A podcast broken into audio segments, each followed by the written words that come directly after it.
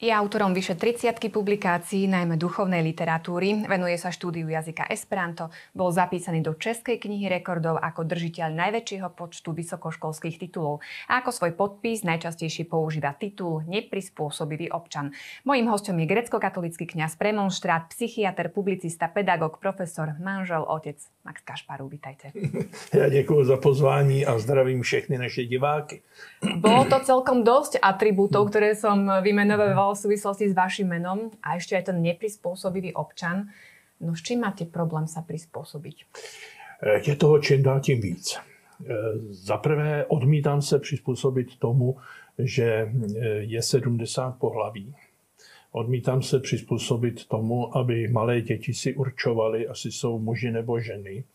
Odmítám se přizpůsobit tomu, že už se neříká v některých zemích otec a matka, ale rodič číslo jedna a rodič číslo dvě.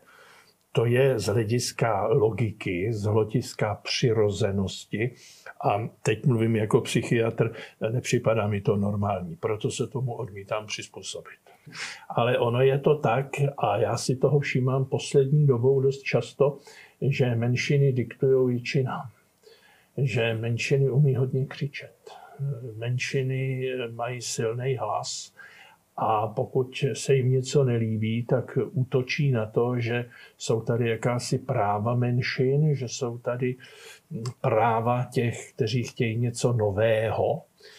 Je, já nemám nic proti menšinám, aby jako mě někdo nenapad za to, že diskvalifikuju ze společnosti menšiny protože s menšinami pracuji celý život a mám jim velmi dobrý vztah.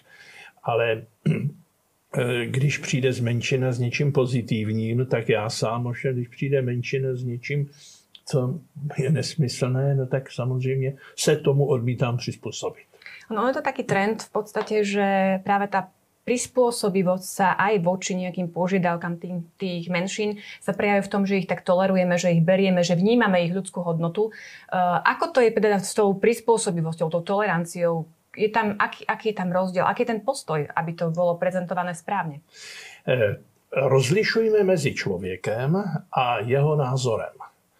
Ano, každého člověka mějme rádi. Jo, nikým nepohrdejme každého člověka berme jako jedinečnou lidskou bytost, osobnost, mající duši. Ale na druhé straně nemůžu brát všechno, co z dotyčného člověka doslova vypadne. Jo? Čili já musím rozlišovat mezi člověkem a jeho názorem. Čili nesouhlasím s názorem, ale respektuji toho, kdo eh, tu myšlenku vysloví. Nevím, kdo to řekl z těch buď filozofů nebo svědců. Eh, nesouhlasím s tebou, ale udělám všechno pro to, aby si svůj názor mohl vyslovit. Je to naozaj veľká téma uh, pre kresťanov, pre konzervatívne zmyšľajúcich ľudí, ako si nastaviť tieto hodnoty, aby sme ich vedeli správne prezentovať v spoločnosti. A do tohoto celého nám prišla ešte ďalšia veľká výzva a to je korona situácia, ktorá nie je len teda z, z toho zdravotného hľadiska uh, komplikovaná, ale aj práve z toho spoločenského. Zvláštnu dobu to teraz žijeme. Ako to vy vnímate? Já vám děkuji za to slovo výzva, protože svým způsobem je to velká výzva. Je to výzva pro jedince, je to výzva pro celou společnost a jestliže na tuto výzvu nebudeme reagovat, tak přijdou výzvy další, podle mě, a snažím se být optimista. Eh, každá doba měla své problémy. Buď tady byla válka, nebo tady byl hladomor, nebo tady byla epidemie cholery nebo tyfu. Eh, nebo tady byla nějaká přírodní katastrofa. Že jo? Žádná doba eh, nebyla ideální pro ty lidi, kteří v ní žili.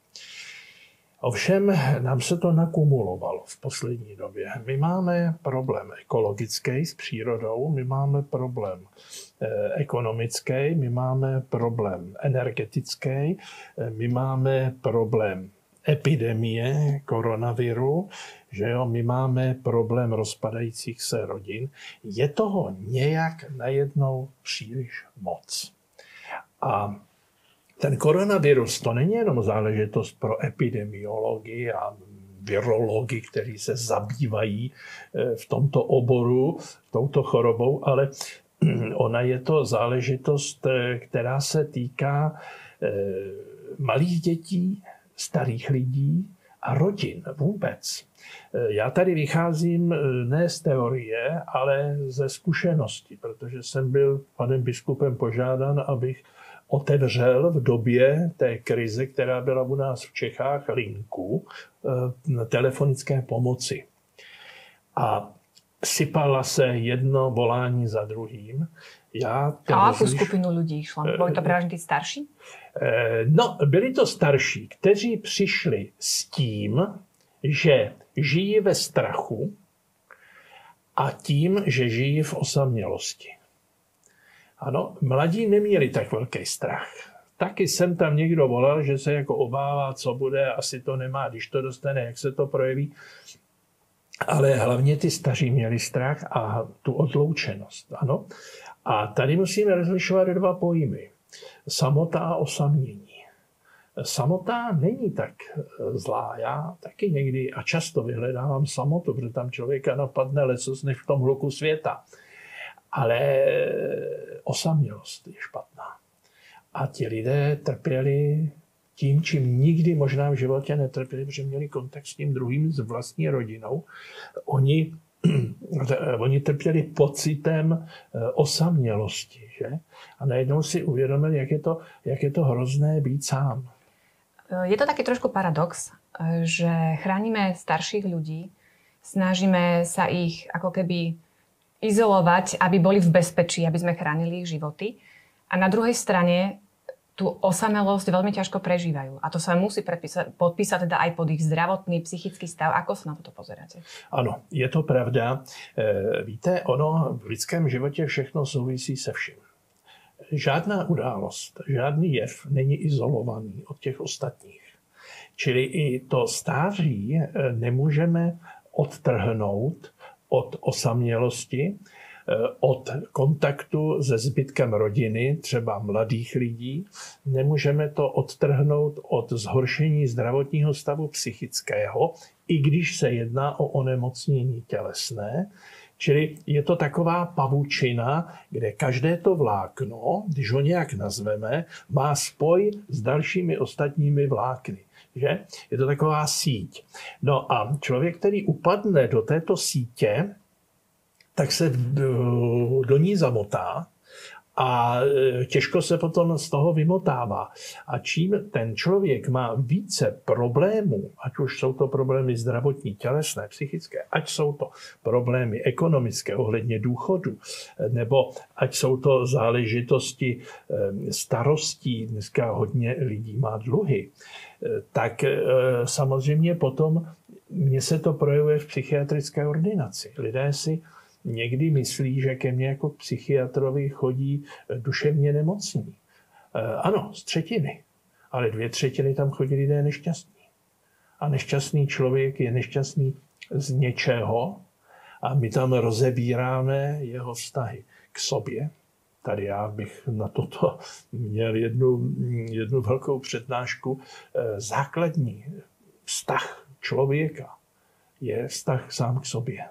Tady jsou velký problémy. Já vlastně ty lidi musím učit, jakým způsobem žít sám se sebou.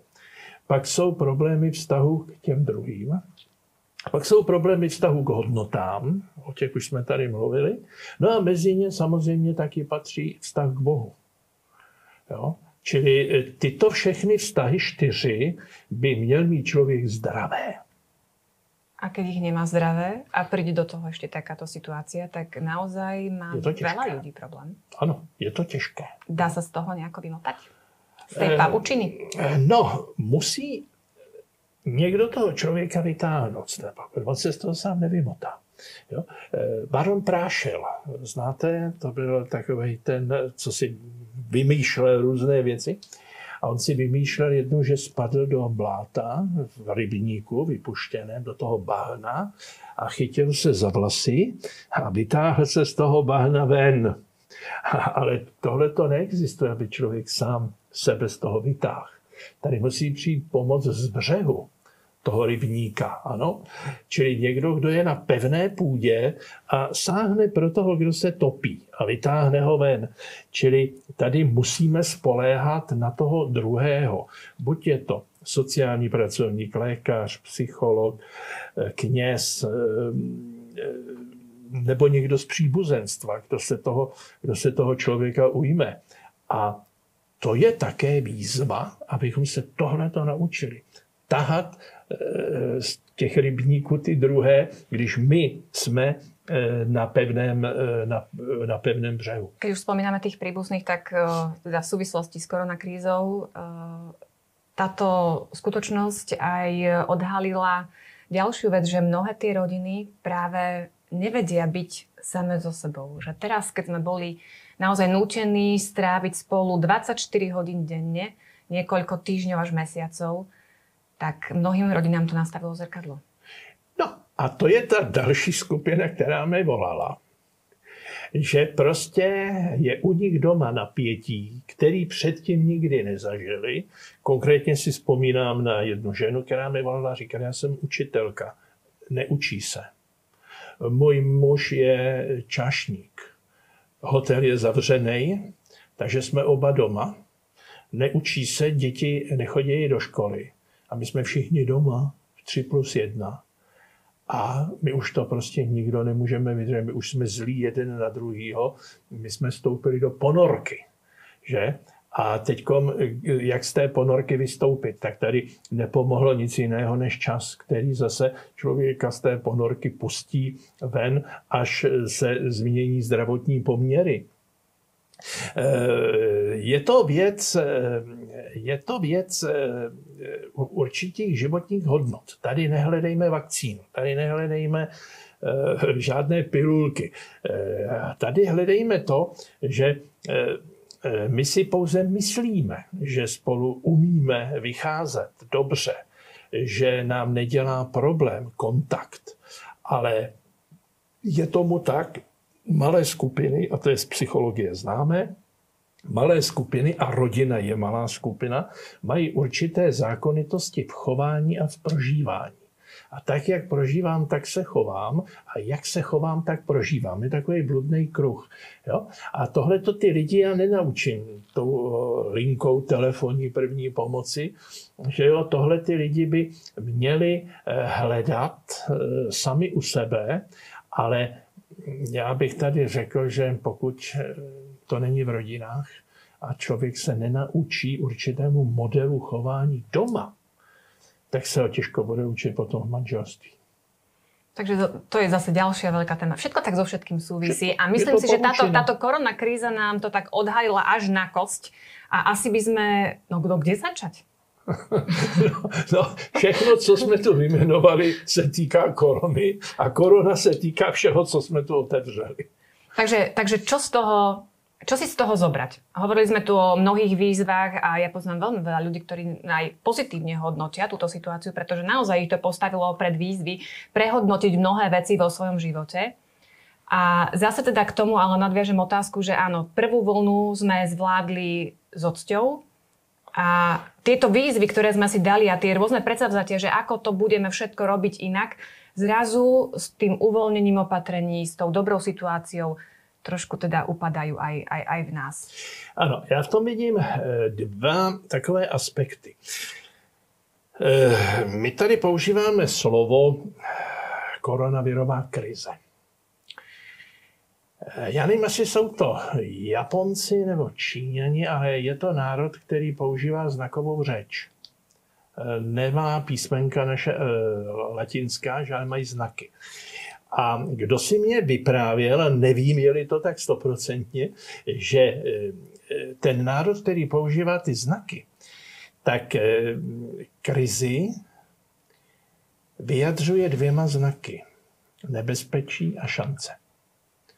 Jo, že, ta, že ta krize je velkým nebezpečím. O tom jsme tady mluvili, kam šary může zasáhnout. Ale na druhé straně dává člověku určitou šanci po něčem novém, zatím nevyzkoušeném. Že jo?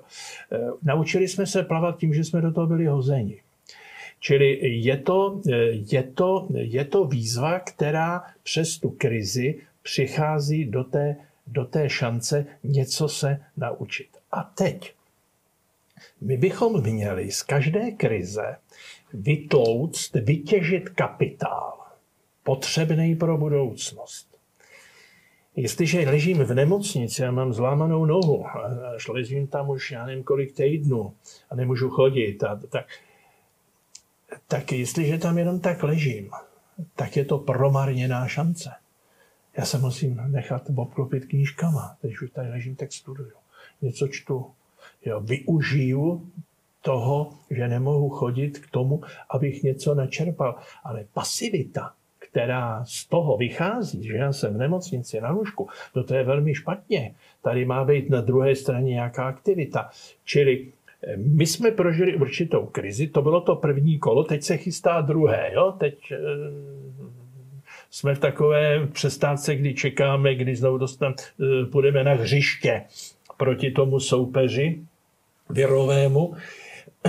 Já nevím, kolik lidí využilo tuhletu situaci, aby si uvědomili něco, co předtím nezakusili, co předtím nezažili, ale to se uvidí až v tom druhém kole, protože jestliže znovu stát nám nařídí určitá omezení, třeba nosit roušky, nebo zavřít restaurace, zavřít školy, tak eh, potom eh, jsme nepoučitelní. V tejto súvislosti mi napadlo práve to, že pri tej prvej vlne bol všade strach, neistota, ktorá dokázala do istej miery uh, veľmi zmobilizovať ľudí a spoločnosť, aby pristúpili na tie pravidlá hry. Pri tejto druhej vlne mám pocit, že už to nemusí byť taká samozrejmosť. Já myslím, že to není pocit. Já myslím, že to je pravda, protože už eh, nikdo neprotestoval, když to byla ta první vlna. Všichni jsme chodili v rouškách, úplně všichni. Dneska už jsou tady hlasy, eh, že je to omezování svobody, že se to týká nezadatelných lidských práv, že nikdo nemá právo nám něco nařizovat, co máme nosit na svém obličeji. Eh, rozdělme to na dvě části. Jedna část je to, co říkají zkušení a moudří. Já jsem sám lékař, ale věřím tomu, co mi řekne můj doktor. Kardiolog, vočař, zubař, protože nejsem v tomto oboru a nebudu protestovat a nebudu říkat, pane kolego, mílíte se. On tomu rozumí líp. Čili jestliže odborníci líp rozumí té situaci... Ešte podotknem, že e, často možno aj tí bežní ľudia majú pocit, že tí odborníci nie sú v niektorých veciach zajedno. No právě. A k tomu jsem se chtěl dostat, protože my teď máme Čecha, co odborník, to názor. Jedni říkají tak, druhý tak, třetí tak, čtvrtý tak. A teď si to poslechne člověk, který není lékař a řekne si, tak nic. Já si vyberu to, co sám uznám za vhodné. Ono vlastně ty odborníci do toho eh, rozhodnutí samostatného dotlačí. Protože oni mu říkají každý něco jiného, no tak ten člověk neví jak, no tak si řekne nic. Já to udělám tak, jak já cítím, že to bylo v první vině, vlně jsem nedostal, znamená, že jsem promořen, tak ani ve druhé nedostanu, roušku nosit nebudu. Druhý si řekne, aha, protože jsem v první vlně nosil roušku, tak jsem neonemocněl, no tak ji budu nosit i ve druhé. A už tady máte nejenom rozdíl odborníků v názorech, ale máte tady i rozdíl laické veřejnosti v názorech, která vychází ze zkušenosti. A zkušenost, říká se o ní, že je nepřenosná na druhého člověka, ale zkušenost ovlivňuje vlastně naše postoje a naše myšlení a jednání. A aký je v tom taký zodpovědný postoj? Zodpovědný postoj je eh, respektovat nařízení, které přijde, ale současně nežít ve strachu. Protože eh, jestliže člověk má strach, tak eh, je to často horší na lidskou psychiku než nějaký virus. Jo. Možná mě teď chytnou za slovo odborníci přes viry, ale e, skutečně strach je zlá choroba A nebojme se. A do akej miery to vie človek ovplyvniť a do akej miery to ide mimo něho? To je individuální. Jo? Jsou, eh, jsou typy lidí takový senzitivní, úzkostní, který se bojí, eh, i když se bát nemusí. A někde jsem četl, kdo si pravil ze spisovatelů, že kdo se bojí, toho pohryzá i hlemíšť. Jo, protože má prostě strach ze všeho i z toho, čeho by mít strach nemusel. Někteří lidé zase jsou typu, já žádný strach nemám, tak se nebudu bát. Čili to je otázka individuální. Tady se nedá přesně říct, jak to udělat, abych se nebál. Ale e, nebojíme se. Ale minimálně si uvědomovat to, že ten strach nič nevyrieší. No ano, a respektuju nařízení. Abych tyhle ty dvě věci spojil a tím bych otupil e, hroty e, tomu strachu. A dajme do toho ještě ten další rozmer, který jsme na začátku spomínali, a to ten čtvrtý pilier, na ktorom stojí uh, život člověka, a to ten vzťah k Bohu. Do akej miery môže zohrávať v tomto celom úlohu viera? Může a má. To by som tak... Ano, může a má. Já teď řeknu svůj osobní názor. Nemluvím za instituci, nemluvím za premonstráty, nemluvím za kněze, nemluvím za církev, za papeže. Mluvím za sebe. Absolutně nesouhlasím s názorem, který hlásají někteří křesťané i kněží, že koronavirus je boží trest. A to máte trest za to, že to a že to a že to a teď vymenují všechno a Bůh vás za to trestá. Ne. Já mám dojem, že my se trestáme sami. My jsme se prostě postavili tak prudce proti přirozenosti v přírodě, že jsme ji doslova začali znásilňovat, tu přírodu kolem nás. A příroda je živý organismus. A jako živý organismus taky reaguje. Čili to, že budeme mít špatné životní prostředí, to, že budeme mít problémy, eh, eh, já, já nevím, s jídlem, že budeme mít problémy s financemi, to nám nedělá pán Bůh.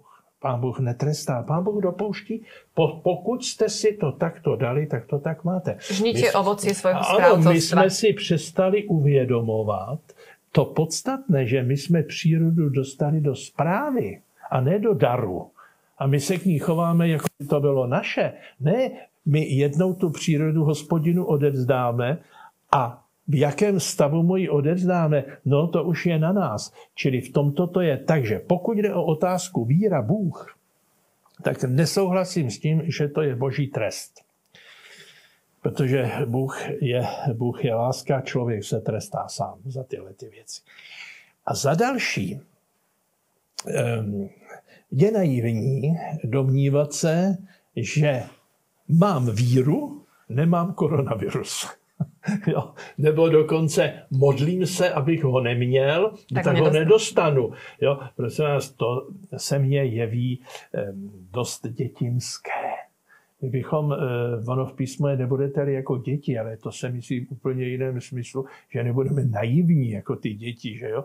že eh, budeme chápat věci eh, ve smyslu dětské naivity.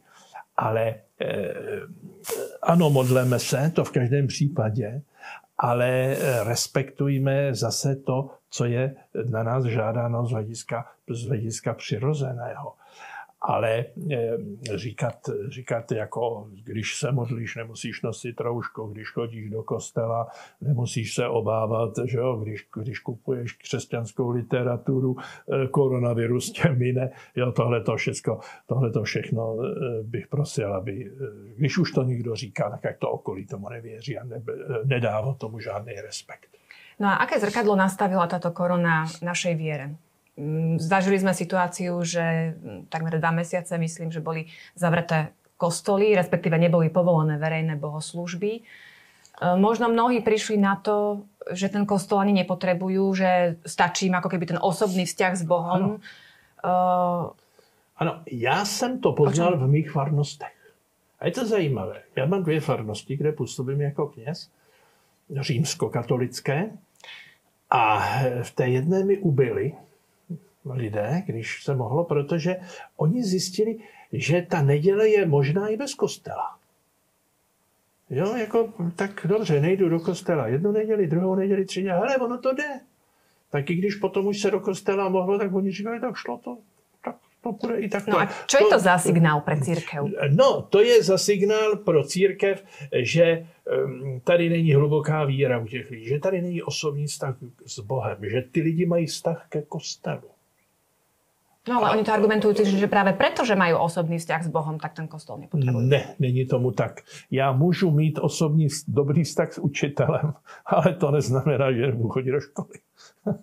Protože ano, s panem učitelem se velmi dobře znám, ale v kost- ve škole mě nikdo neuvidí. K čemu mi to potom je? To je výmluva tohle to, co říkali. A pak mám v té druhé farnosti zase přírůstek lidí, kteří tam nikdy nechodili, kteří, když přišla tahle ta krize, tak si začali krást otázky, které si předtím nekladli. Jo? Čili eh, chce to v těchto těch věcech eh, víry a korona zajet na hlubinu té víry, nikoli v toho strachu z těch, z těch věrů. A ukázat, že eh, jsme možná žili v naivitě sami o sobě. Jo, sami o sobě, kdy eh, sami přicházíme na to, že eh, jdou věci i jinak. A pokud slyším slovo jdou nebo jde, tak se nikdy neptám jak, ale kam. A to je, to je velký rozdíl. Spomínali ste aj o tom, že je to výzva aj v tom zmysle, že si máme začať klásť otázky on človek, keď si kladie otázky, často je zmetený ešte viac z toho, ako bol predtým, pretože nepozná vôbec odpoveď, zistuje, ako čo všetko súvisí, nevie sa z toho nejako vymotať. Je to teda dobré sa takto až zamýšľať nad tým? Nie, nie je uh, cesta aj to príjmať tie veci tak, ako idú? Eh, já bych řekl, že ne. Uh, nevím, který to byl spisovatel, který řekl, horší život než život žáby na poušti a hada v bažině je život člověka, který si neklade otázky.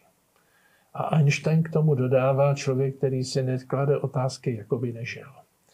Čili eh, my si musíme klást otázky, protože otázky rozšiřují náš obzor a když máme rozšířenější obzor, máme bohatší život. A čím máme bohatší život, tím více si klademe otázky. To jsou spojité nádoby. Čili e, zamýšlejme se v časech dobrých i v časech zlých a klaďme si vždycky otázky. Ale pozor, tady se musím zastavit s vykřičníkem. Položit si otázku není problém.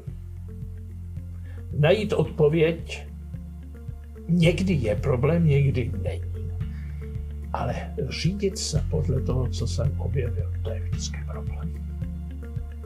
Tak to je tá asi najväčšia výzva z tohoto celého, aby sme tie výzvy, ktoré si pomenujeme, aj dokázali naplniť. To je, to je tá najväčšia výzva. Ďakujem veľmi pekne za to, že som vám mohla klásť otázky, za to, že sme dostali nejaké odpovede, aj za to, že môžeme nad tými odpovediami premýšľať. Mojím hostom bol Max Kašparov. Ďakujem za pozvání.